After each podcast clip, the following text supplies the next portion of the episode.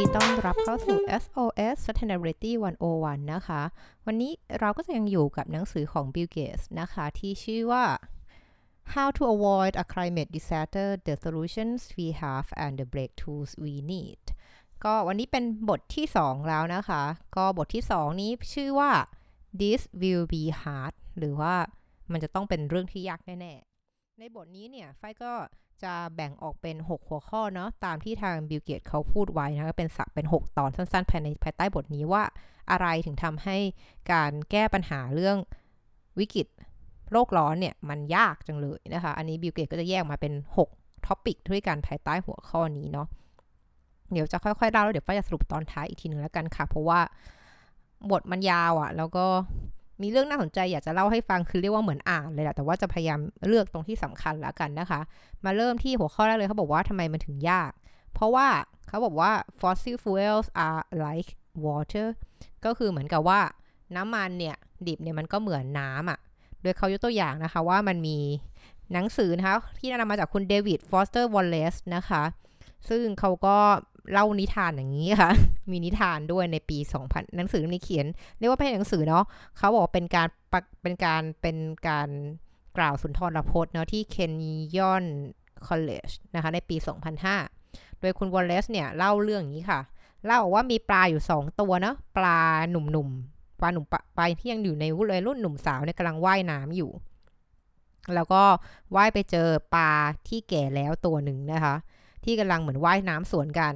ก็ซึ่งคุณคุณปลาแก่ตัวเนี้ยเขาก็พยักหัวให้ทั้งสองตัวนะ แล้วก็พูดว่า สวัสดีตอนเช้าหนุ่มๆ น้ำเป็นยังไงบ้าง แล้วก็ไอปลาหนุ่มสองตัวเนี้ยก็ว่ายไปนิดนึงแล้วก็เหมือนกับ นั่งหันมามองหน้ากันอะแล้วก็แบบ ถามเขาถามว่า what the hell is water ก็คือ what the hell is water ก็คือแบบ อะไรอะ่ะ คือพูดพูดพูดอันน้ำไหนตาปลาแก่พูดเรื่องอะไรเลยอย่างเงี้ยค่ะ คือคุณวอลเลสก็บอกว่าอันเนี้ยมันก็เป็นเรื่องเดียวกันนะเนาะกับหลาย ๆ ปัญหาที่เราเห็นเนี่ยก็คือว่า นิทานของปลาเรื่องนี้เนี่ยก็คือคนเราเนี่ยก็จะแบบบางครั้งเนี่ยความจริงที่สำคัญแล้วก็ที่โคตรเห็นได้ชัดเลยเนี่ย มันคือ มันบ่อยๆ ครั้งมากๆเลยที่มันจะเป็นเรื่องที่ยากที่สุดที่จะเห็นแล้วก็พูดถึงมันอะเพราะว่าเหมือนเหมือนเราเคยได้ยินนะว่านกบินอยู่บนฟ้าแต่ไม่รู้จักแต่ไม่เห็นฟ้าปลาว่ายน้ำแต่ไม่รู้สึกถึงน้ำอะไรอย่างเงี้ยค่ะ มันก็คือเหมือนกับเป็นเรื่องที่บางครั้งเราสึกว่า มันมีอยู่มันมีอยู่ตรงหน้าจนเรามองข้ามมันไปอะไรอย่างเงี้ยค่ะซึ่งเรื่องเนี้ยก็เป็นก็เป็นเรื่องเดียวกันกับเรื่องของน้ำมันดิบนะคะ ซึ่งเขาก็บอกว่าเรื่องน้ำมันดิบเนี่ยก็คือการ ก็คือว่าเขาก็บิลเกตนี่ก็ร่ายยาวถึงสองหน้ากระดาษเลยนะคะว่า น้ำมันดิบเนี่ยเป็นน้ำสำหรับพวกเราที่เป็นปลาในอ่างน้ำแบบไหนได้บ้างคะเขาก็เล่าให้ฟังนี้เขาว่า ตั้งแต่คุณตื่นเช้ามาเนี่ย คุณได้แปรงฟันไหมเขาบอกแปรงแปรงสีฟันที่คุณใช้เนี่ย มันก็ประกอบด้วยพลาสติก ซึ่งพลาสติกเนี่ยก็เป็นปิโตรเลียม ซึ่งปิโตรเลียมเนี่ยก็เป็นส่วนหนึ่งของ น้ำมันฟอสซิลนั่นเอง ถ้าคุณทานอาหารเช้า พวกธัญพืชต่างๆ ที่อยู่ในขนมปังเนาะหรือว่าอยู่ในพวก cornflakes cereal ที่เราตอนเช้าเนี่ย ก็ถูกปลูกขึ้นมาด้วยปุ๋ย ซึ่งปุ๋ยเนี่ย ก็จะปล่อย greenhouse gas นะคะ เมื่อไรก็ตามที่มันถูกใช้อะไรอย่างเงี้ยค่ะ แล้วก็รวมทั้งทั้งผลิตขึ้นมาด้วย แล้วเมื่อไรก็ตามที่เราเก็บเกี่ยวธัญพืชเหล่านี้นะคะ ไอ้รถแทรกเตอร์ที่ใช้เก็บเกี่ยว พืชพันธุ์เนี่ยที่ชาวนาใช้เนี่ยมันก็ทำมาจากเหล็กกล้า ซึ่งเหล็กกล้าเนี่ยกระบวนการที่จะทำเหล็กกล้าขึ้นมา มันก็ต้องใช้น้ำมันฟอสซิลในการผลิต ซึ่งตรงเหล่านี้ก็จะปล่อยคาร์บอนไดออกไซด์ออกมาอีก แล้วก็รถแทรกเตอร์ที่ว่านี้ที่จะให้มันแบบขับเคลื่อนได้ก็ต้องใช้แก๊สโซลีนอีกเช่นกัน ซึ่งถ้าเกิดคุณกินเบอร์เกอร์เป็นข้าวกลางวัน ซึ่ง Bill Gates เขาก็ทำเป็นบางครั้งเนาะ การเลี้ยงวัวเนี่ย ก็จะก่อให้เกิด greenhouse gas นะคะ ไม่ว่าจะเป็นตด หรือเรอของวัวนั่นเองนะคะ ที่ประกอบด้วยมีเทนนะคะ รวมทั้งการเพาะและการปลูกเนี่ยธัญพืชที่เป็นอาหารของวัวเนี่ย แล้วก็รวมทั้งธัญพืชที่กลายเป็นขนมปังที่ทำในเบอร์เกอร์นั่นเอง อันนี้คืออาหารเนาะ พูดถึงแปฟันพูดถึงอาหารเนาะ เสร็จแล้วต่อมาพูดถึงเรื่องเสื้อผ้าบ้าง เขาบอกว่าเสื้อผ้าของคุณเนี่ยอาจจะประกอบไปด้วยฝ้ายเนาะซึ่งก็ต้องประกอบไปด้วยการใช้ปุ๋ยในและการเพาะปลูกเช่นกัน หรือว่าถ้าเกิดคุณใช้โพลีเอสเตอร์เนี่ยมันก็จะมาทำจากเอทิลีนซึ่งเอทิลีนก็เป็นส่วนหนึ่งของปิโตรเลียมนั่นเองค่ะ และถ้าคุณใช้กระดาษชำระในห้องน้ำในระยะนี้กระดาษชำระนี่เป็น topic ในประเทศไทยเราเรื่อยๆเนาะก็คือมันก็จะต้องมีหมายความว่าคุณต้องใช้ต้นไม้ต้องตัดต้นไม้มาทำกระดาษเพิ่มขึ้น แล้วก็มีคาร์บอนที่ปล่อยออกมาจากการกระทำนั้น ต่อมาพอแต่งตัวกินข้าวเสร็จแล้วแปรงฟันแล้ว ขับรถค่ะ คุณขับรถไปทำงานหรือไปโรงเรียนทุกวันเนี่ย มันก็ไม่ว่าคุณจะถ้าเกิดเป็นเป็นรถไฟฟ้า โอเคเกรดเขาบอกว่าก็ดีนะ แต่ว่าคำถามคือถึงไออิเล็กทริกไฟฟ้าที่คุณใช้ในการเอ่มขับเคลื่อนรถยนต์เนี่ย มันมาจากมันมันก็การที่จะผลิตไฟฟ้านั้นมาได้ มันต้องใช้น้ำมันในการผลิตอยู่ดีเนาะ อันนี้ก็แบบต้องต้องเรียกดิกเรียกว่าขุดลงไปถึงรากเลยนะ แล้วก็ถ้าเกิดคุณใช้รถไฟรถไฟนั่งรถในรถไฟที่ไฟนั่งรถไฟเนี่ยเวลาไปทำงานเนี่ย มันก็เขาก็บอกว่ารถไฟเนี่ยมันก็ต้องมีรางรถไฟเนาะแล้วรางรถไฟเนี่ยก็ถูกทำขึ้นจากเหล็กกล้าหรือถ้าคุณต้องนั่งรถไฟผ่านอุโมงค์ของประเทศไทยเราก็รถไฟฟ้านะเสาต่อหม้อเนี่ย มันก็จะทำด้วยมาจากซีเมนต์ซึ่งซีเมนต์เนี่ยการผลิต ทั้งหมดนี้มันก็ต้องใช้น้ำมันฟอสซิลอยู่ดีในกระบวนการผลิต ซึ่งก็จะปล่อยคาร์บอนออกมาอีกเป็นบายโปรดักต์นั่นเองรถหรือรถบัสที่คุณขึ้นเนี่ย มันก็ทำมาจากเหล็กก้าและพลาสติก ซึ่งมันก็เป็นเรื่องเดียวกันกับรถจักรยานที่คุณขับ เมื่อที่คุณใช้ขี่เล่นนะในช่วงสุดสัปดาห์ถึงแม้ไทยเราจะทำไม่ได้แต่ว่ารถจักรยานที่ว่าดีแล้วเนี่ยมันก็ยังประกอบด้วยเหล็กและพลาสติก ถนนหนทางที่คุณขับเคลื่อนเนี่ยมันก็จะอยู่ มันก็เกิดจากซีเมนต์และเกิดจากยางมะตอย ซึ่งก็เป็นส่วนหนึ่งมาจากปิโตรเลียมนั่นเองอะต่อมาถามเรื่องที่อยู่อาศัย ถ้าคุณอาศัยอยู่ในตึกอพาร์ตเมนต์เนี่ย ตึกในคอนโดเนี่ย คุณก็จะรายล้อมไปด้วยซีเมนต์ค่ะ ซึ่งดิฉันก็เป็นหนึ่งในนั้นนะคะ แล้วถ้าคุณอยู่ในบ้านที่ทำจากไม้ ท่อนซุงต่างๆ ที่ถูกตัดออกมาทำเป็นบ้านของคุณเนี่ย ก็ถูกตัดโดยใช้เครื่องยนต์ที่ใช้พลังงานจากฟอสซิลอยู่ดี และสิ่งเหล่านี้มันก็ทำจากเหล็กก้าและพลาสติก ถ้าบ้านหรือออฟฟิศของคุณเนี่ยมีการทำระบบความร้อนหรือระบบความความเย็นเนี่ยมันก็จะ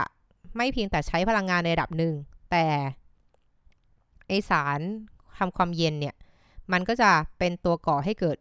กีนเฮาแก๊สอีกเช่นกันก๊าซเรือนกระจกเช่นกัน แล้วถ้าคุณนั่งอยู่ในนั่งอยู่บนเก้าอี้ที่ทำจากเหล็กหรือพลาสติก มันก็จะมี มิชันเกิดจากเก้าอี้นั้นอีกเช่นกันในการผลิต ดังนั้นที่กล่าวมาทั้งหมดทั้งมวลนี้ก็บอกได้แค่ว่าทุกสิ่งอย่างที่คุณใช้ชีวิตประจำวันเนี่ยไม่ว่าจะเป็นแปรงสีฟันไปจนถึงตึกรามบ้านช่องทั้งหลายเนี่ยทั้งหลายแหล่เนี่ยมันจะถูกขนส่งมาจากที่หนึ่งไปที่หนึ่งบนรถบรรทุก บนเครื่องบินบนรถไฟและบนเรือ ซึ่งทั้งหมดทั้งมวลนี้มันก็ต้องถูกเรียกว่าขับเคลื่อนด้วยพลังงานที่มาจาก fossil fuel และ การทำหรือไม่ก็หรือการที่ทำมันขึ้นมาเนี่ย มันก็ต้องใช้ fossil fuel ในการผลิต ดังนั้นสรุปสั้นๆ 1 ประโยค fossil fuel อยู่ในทุกที่ที่เราอยู่นะคะ ดังนั้น คือเขาก็บอกว่าสิ่งที่น่าสนใจต่อมาก็คือว่า ราคาน้ำมันเนี่ย มันถูกมากอันนี้เขาเอาเคสของอเมริกามานะคะ แล้วไฟจะตัวเลขของอเมริกันด้วยนะคะ ก็คือว่าเขาบอกว่า เขาบอกอย่างนี้ค่ะ น้ำมันราคาถูกกว่า soft drink คือราคาถูกกว่า Sprite อะค่ะ ง่ายๆ คือเขาบอกว่าน้ำมันเนี่ย ที่อเมริกาเนี่ย ราคา 42 เหรียญต่อ 1 บาร์เรล คิดง่ายก็ประมาณ 1 เหรียญต่อ 1 แกลลอน ในขณะที่คอสโคนะคะ ขายน้ำโซดา ปริมาณ 8 ลิตร 8 ลิตร ของน้ำโซดาในราคา 6 เหรียญ ซึ่งถ้าเกิดคิดเป็นแกลลอนเนี่ย ก็หมายความว่า 1 แกลลอนเนี่ย จะราคาประมาณ 2.85 per แกลลอนเห็นได้ว่าน้ำมันราคาแค่ 1 เหรียญต่อแกลลอน แต่น้ำโซดาราคา 2.85 เหรียญ อันนี้น่ากลัวมาก ซึ่งนั่นก็หมายความว่าราคาของน้ำมันเนี่ยมันเป็นราคาที่คิดถึงต้นทุนการผลิต เท่านั้นแต่ไม่ได้คิดถึงต้นทุนของความเสียหายที่มันก่อให้เกิดขึ้นต้นทุนด้านสิ่งแวดล้อมนั่นเอง ซึ่งตรงนี้ Bill Gates จะขอยกยอดไปพูดในบทที่ 10 นะคะว่าสิ่งที่ราคาของน้ำมันเนี่ยที่ไม่ได้ ที่เราไม่ได้จ่ายกันเนี่ยจนมันถูกขนาดนี้เพราะอะไรนะคะ อันนี้ topic แรก topic แรกพูดถึงเรื่อง fossil fuels are like water ก็คือน้ำมันเนี่ยเหมือนกับน้ำคือเราใช้มันอยู่ทุกวันเมื่อชวันแล้วเราขาดมันดูเหมือนจะไม่ได้เลย ซึ่งก็เหมือนน้ำเนาะเราขาดน้ำไม่ได้เหมือนกัน หัวข้อที่สองเขาพูดต่อมาบอกว่า it's not just the rich world คือมันไม่ใช่แค่โลกที่ร่ำรวยเท่านั้นนะ แต่ทุกๆทที่ในโลกใบนี้เนี่ย สิ่งที่เราเห็นเป็นเทรนหรือเป็นกระแสก็คือว่าคนเราเนี่ยจะมีชีวิตอยู่นานขึ้นเนาะแล้วก็จะมีชอนมาอยู่ชีวิตที่ดีขึ้น อันนี้ไปเคยอ่านในน่าจะเป็นของอของท่านของ Yuval นะมั้งที่พูดถึงเรื่อง Homo Sapiens หรือมั้งใช่ไหมนะเล่มนั้น เออที่ไฟอ่าน เขาจะบอกเลยว่าเหมือนชีวิตความอยู่ของเราในปัจจุบันเนี่ยดีกว่ามหาเศรษฐี Rockefeller เมื่อสักประมาณ 6-70 ปีที่แล้วด้วยซ้ำทั้งที่คนเขาเป็นมหาเศรษฐีเนาะ เพราะวิทยาวิทยาการต่างๆ มันดีขึ้น เรามีฟันที่แข็งแรงเรามีสุขภาพที่ดีขึ้นเนาะเขาบอกว่าที่มันบอกว่าที่มันจะเป็นสิ่งที่ทำให้ปัญหาเนี่ยมันแก้ยากเพราะ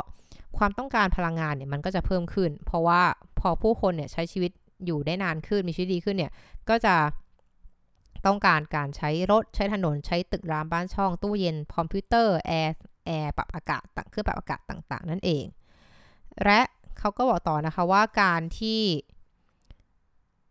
คนเนี่ยเหมือนอันเนี้ยก็จะมีความเรียกว่าไม่ได้อาจจะไม่เป็นทุกทุกที่เนาะแต่เขาบอกว่าประชากรโลกของเราเนี่ยมันกำลังเพิ่มสูงขึ้นด้วยคืออาจจะไม่ใช่ในประเทศอย่างยุโรปอะไรเงี้ยเพราะว่าเขาก็มีปัญหาเรื่องแบบไม่มีเด็กเกิดเนาะแต่ว่าอาจจะเป็นแถวประเทศที่กำลังพัฒนาเนี่ยก็มีประชากรเกิดขึ้นเรื่อยๆ ซึ่งถ้าเออมันเกิดขึ้นในประเทศที่มีการปล่อยคาร์บอนเยอะเนี่ยเขาบอกว่ามันมีการคาดการณ์เนาะภายในปี 2060 เนี่ย คือมันจะเหมือนกับเราอะสร้างสร้างกรุงนิวยอร์กขึ้นมา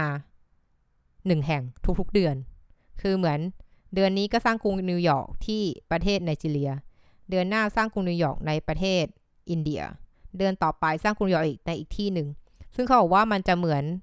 ไอไอความต้องการการใช้พลังงานต่างๆ เหล่านี้ที่ลองเพื่อรองรับไอเรื่องการเติบโตประชากรเนี่ย มันจะเป็นอย่างเงี้ยเหมือนเราสร้างเมืองนิวยอร์กทุกๆเมืองเนี่ย เอ้ยสร้างกรุงนิวยอร์กทุก ๆ เดือนเนี่ยเป็นระยะเวลาถึง 40 ปี นั่นคือสิ่งที่เราจะเกิดขึ้น เพราะมันเกิดจากความเติบโตของประเทศอย่างประเทศจีน ประเทศอินเดียแล้วก็ประเทศไนจีเรียนั่นเองทำให้สิ่งเหล่านี้มันเพิ่มมากขึ้นเรื่อยๆคือสิ่งเหล่านี้จึงรับบิลเกตว่ามันเป็นเรื่องที่ดีนะ ที่คนในทั่วโลกเนี่ยจะเริ่มมีเรียกว่ามีชีวิตความเป็นอยู่ที่ดีขึ้นเทียบเท่ากับประเทศที่ร่ำรวยเนาะซึ่งอันนี้มันก็ดีในแง่ของเป็นข่าวที่ดีสำหรับทุกคนที่มีชีวิตความอยู่ที่ดีขึ้น แต่อย่างไรก็ตามมันก็เป็นข่าวร้ายสำหรับ ภาวะอากาศ หรือโลกร้อนที่เรากำลังเผชิญอยู่นั่นเองค่ะ นี่คือหัวข้อที่ 2 ข้อที่ 3เขาพูดถึงเรื่องประวัติศาสตร์ เขาบอกว่า history is not on our side คือเหมือนกับว่าถ้าเกิดเราศึกษาประวัติศาสตร์เนี่ย เราจะเห็นได้ว่าไอการที่ทำให้การแก้ปัญหาโลกร้อนเนี่ย มันเป็นเรื่องที่ยาก เพราะว่าประวัติศาสตร์ที่เราเรียนรู้มาเนี่ย มันดูไม่ค่อยจะเชื่อ ไม่ค่อยจะชักชวนเชื่อให้เราเชื่อว่าเราจะทำสำเร็จได้ ตามสิ่งที่เราควรจะต้องทำตามแผนนั่นก็คือว่า 2030เขาจะลดคาร์บอนไดออกไซด์ได้กี่เปอร์เซ็นต์50เปอร์เซ็นต์อะไรอย่างเงี้ยนะคะเขาสึกว่าแต่ประวัติศาสตร์ที่เรามีมาเนี่ยมันดูไม่น่าจะทำสำเร็จได้เนาะเพราะเขาก็ให้ถามคำถามกลับไปค่ะว่าประวัติศาสตร์เนี่ยบอกอะไรเราบ้างเขาก็บอกว่าการเปลี่ยนผ่านนะเขาใช้ว่า transition transition เนี่ยเป็น wording ที่เราจะต้องได้ยินถ้าเกิดเราพูดถึงเรื่อง climate change เพราะว่ามันคือการปรับเปลี่ยนพฤติกรรมของคน และพฤติกรรมของการใช้ชีวิต พฤติกรรมของการทำธุรกิจ และพฤติกรรมทุกอย่างเลยจริง ๆ นะคะเขาบอกว่าคำถามว่าคำว่า transition เนี่ยมันใช้เวลานานแค่ไหน ก็กลับดูประวัติศาสตร์เขาบอกว่าหนึ่งคือเมื่อสมัยก่อนเนี่ย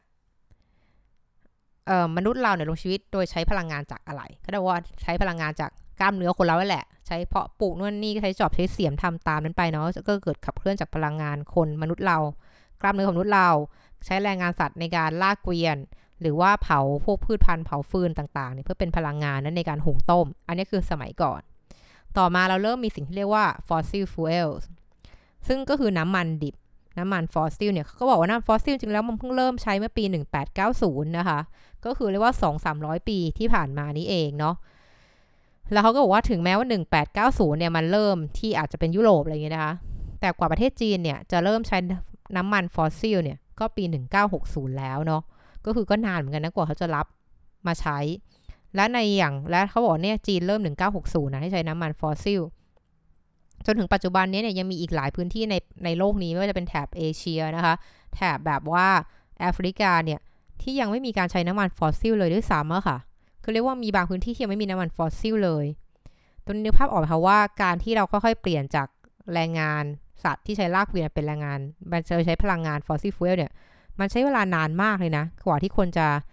เปลี่ยนมาใช้พลังงานชนิดใหม่นะคะ ซึ่งตอนนี้ก็ไม่ใช่ใหม่แล้วสำหรับพวกเราถูกไหมน้ำมันฟอสซิลเนี่ยคำถามคือบิลเกตเขาตั้งคำถามค่ะว่ามันใช้เวลานานแค่ไหนในการที่พลังงานต่างๆ เหล่านี้ที่เรามีให้เลือกปัจจุบันเนี้ยมันมันได้รับการใช้อย่างทั่วไปอย่างแพร่หลาย เขาบอกว่าน้ำมัน เนี่ยใช้เวลาถึง 30 ปีนะ ถึงจะเรียกว่ามีการใช้ถึง 25%ของทั่วโลก ต่อมาเขาบอกว่าแก๊สธรรมชาติเนี่ยใช้เวลา 70 ปี ถึงจะมีปริมาณการใช้ถึง